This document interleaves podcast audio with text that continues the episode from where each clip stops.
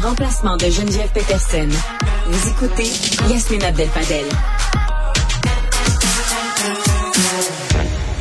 C'est l'heure de la chronique de Gabrielle Caron, humoriste, auteur et animatrice du balado J'ai fait un humain à Cube Radio. Bonjour Gabrielle.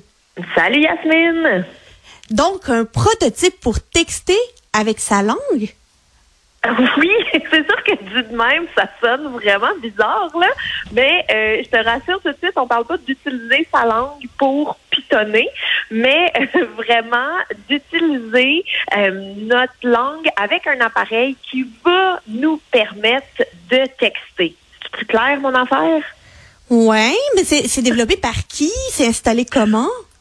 Oui, en fait, ça s'appelle le Silent Et un des créateurs qui travaille sur ce projet-là nous a également donné euh, les défuntes Google Glass. Donc, c'est un peu dans la même lignée. Hey, ça n'avait pas levé, ça, les Google Glass. On se rappelle des lunettes là, qui, étaient supposées nous montrer des affaires qu'on finalement euh, que personne n'a utilisées, personne n'a acheté.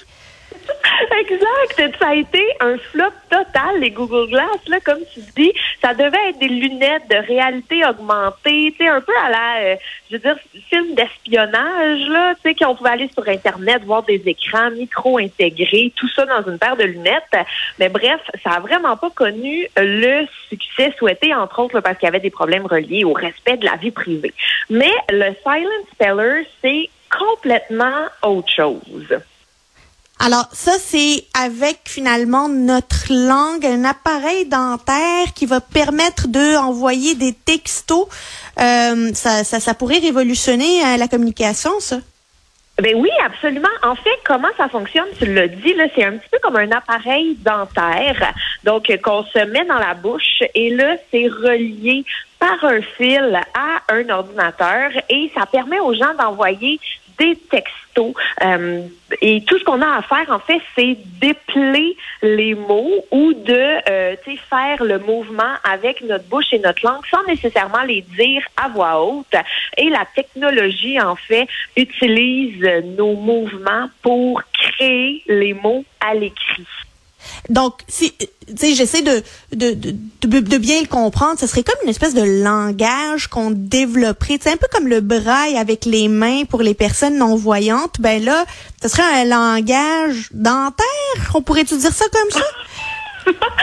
c'est vrai, ben oui, c'est une super bonne façon de le mettre parce que dans le fond, l'appareil fonctionne en suivant les mouvements de la langue de l'utilisateur. Et ça semble quand même assez précis parce que dans 97% des cas, ils sont capables d'identifier les lettres et dans 93% des cas, ils sont capables d'identifier les mots. Donc, c'est quand même un super bon pourcentage. Ouais. OK, mais ça, ça pourrait aider du monde. Tu sais, on, nous, ça nous paraît peut-être bizarre parce que, évidemment, tu dis, j'utilise mes doigts, puis ça pourrait être plus précis, puis plus efficace pour texter. Mais il y a d'autres personnes qui n'ont pas nécessairement euh, cette facilité-là, puis ça, ça pourrait être révolutionnaire pour elles. Exact. Ça pourrait aider, je pense, entre autres, euh, aux gens qui souffrent euh, de euh, Parkinson, par exemple, ou des fois, tu sais, qui ont des tremblements incontrôlés, que des fois, ça peut être plus difficile la manipulation de téléphone, de texto. Mais ça, ça pourrait évidemment les aider. Ou encore, on donnait l'exemple dans l'article que j'ai lu des endroits silencieux, donc comme la bibliothèque ou les musées. Tu sais, c'est pas toujours le temps de sortir ton dictaphone et puis de parler à voix haute ou encore inversement dans les endroits super bruyants, c'est donc un concert ou euh, des chantiers de construction des fois où il y a beaucoup beaucoup de bruit autour, ben le silent speller pourrait nous aider à euh, communiquer par texto comme ça. Et là par contre, je veux juste te rassurer tout de suite là, c'est vraiment pas sur le bord euh, d'être commercialisé en ce moment, c'est vraiment plus un sujet d'étude, un prototype qui est créé euh, justement là pour euh, développer la technologie, mais c'est pas, euh, ça va pas être sur nos étalages dans les prochains mois. Là. Ben, ils devraient d'ailleurs travailler sur sur leur marketing parce que tu sais je me disais si on est dans un endroit bruyant ou un endroit silencieux que ce soit une bibliothèque ou un concert ben, la meilleure des choses c'est d'envoyer un texto en l'écrivant avec ses doigts. Pourquoi le mimer avec ses dents quand on peut l'écrire avec ses doigts? Mais je suis 100% d'accord avec toi. Puis, si jamais vous êtes curieux, là, il y a une vidéo qui est disponible sur YouTube pour voir un petit peu de quoi ça a l'air. Puis, on se le dit, là, c'est pas encore très portatif. Là, c'est pas encore très subtil. Le gros tuyau qui est connecté après ton appareil dentaire qui te sort de la bouche, connecté Comme dans si t'étais intubé, tu sais, aux soins intensifs, là, mais tu es en train d'envoyer un texto à ta mère. Exact. Mais en même temps, je me dis, tu sais, quand les oreillettes pour les téléphones sont sorties, là, ah, ça, tout le monde riait de ça. Tout le monde, ceux qui parlaient tout seuls sur le trottoir. Puis quelques années plus tard, ben, c'est vraiment pas rare de voir des gens se parler tout seuls parce qu'ils sont au téléphone. Donc, c'est peut-être l'avenir, mais pas l'avenir dans six mois, mettons. Il y a encore de la job, mais en même temps, il, il y a d'autres technologies qui pourraient être plus intéressantes. Une puce cérébrale qui permettrait elle, de tweeter. Écoute, moi, quand j'ai lu cette nouvelle-là, je, n'y croyais pas parce qu'on dirait que c'est directement sorti d'un film de science-fiction. Écoute, je te mets en contexte. C'est un monsieur qui est paralysé et qui s'est fait insérer une puce dans le cerveau. Et grâce à cette puce-là, il a pu penser à un tweet qui s'est retrouvé sur Twitter. OK. Euh, et comment ça fonctionne? C'est quoi? C'est de l'intelligence artificielle? Euh, comment ça fonctionne euh, concrètement?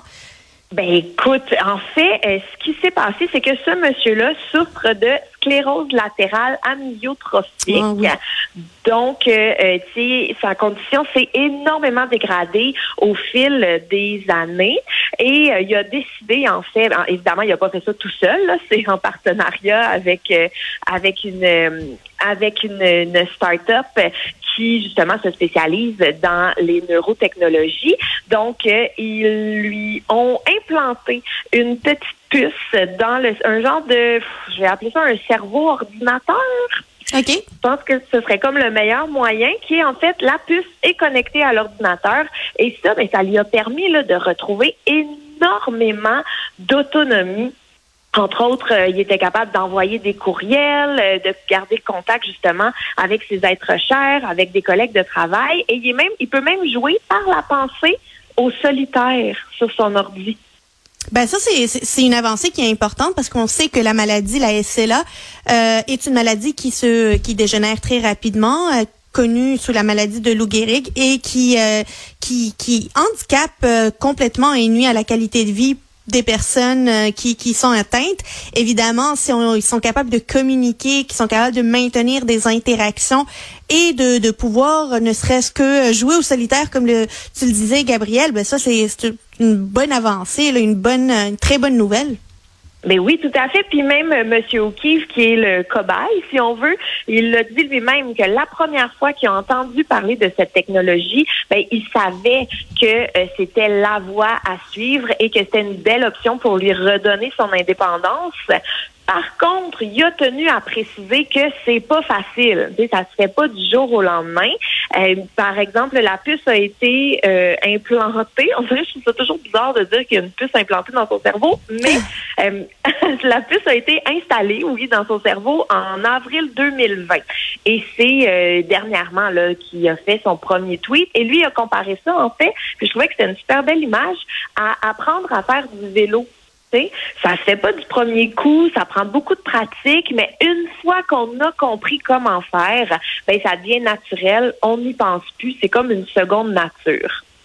Ben, il va falloir évidemment que ces technologies-là fassent leurs preuves euh, parce qu'évidemment on n'ouvre pas, euh, on n'installe pas des puces dans les cerveaux du monde un peu comme ça de manière expérimentale.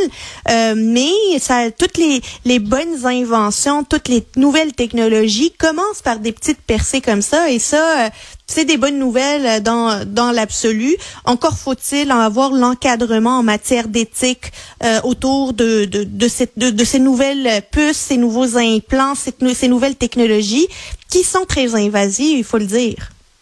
Oui, oui, oui, vraiment. Puis ça, je tiens à le préciser que c'est pas du tout un projet qui est à grande échelle. C'est vraiment pas. Il y, y a pas de, il y, aura pas des kiosques bientôt qui vont vous offrir de vous installer une puce dans le cerveau. C'est encore très expérimental. On parle même d'une, évidemment là, dès que quelqu'un découvre euh, une nouvelle technologie, ben c'est souvent juste une question de temps avant que d'autres entreprises s'y intéressent. C'est vraiment sans surprise si je te dis que Elon Musk s'est dit intéressé à développer cette technologie. Pourquoi je ne suis pas surprise? ben, ça, c'est super intéressant parce qu'on voit que plusieurs startups technologiques, tu sais, poussent puis amènent des, des nouveautés, des innovations, que ce soit en matière de santé ou en matière, euh, euh, d'économie. On, on, voit différents secteurs d'activité qui font appel finalement à l'innovation. C'est pas toutes euh, ces technologies-là qui finissent sur nos tablettes ou qui finissent par être euh, accessibles à la population en général. Mais si ça permet, ne serait-ce qu'avec euh, cette nouvelle technologie-là, d'en découvrir une autre qui, elle, pourrait nous permettre d'améliorer la qualité de vie de, des plus vulnérables ou des plus malades, ben pourquoi pas? Pourquoi pas? On n'arrête pas le progrès.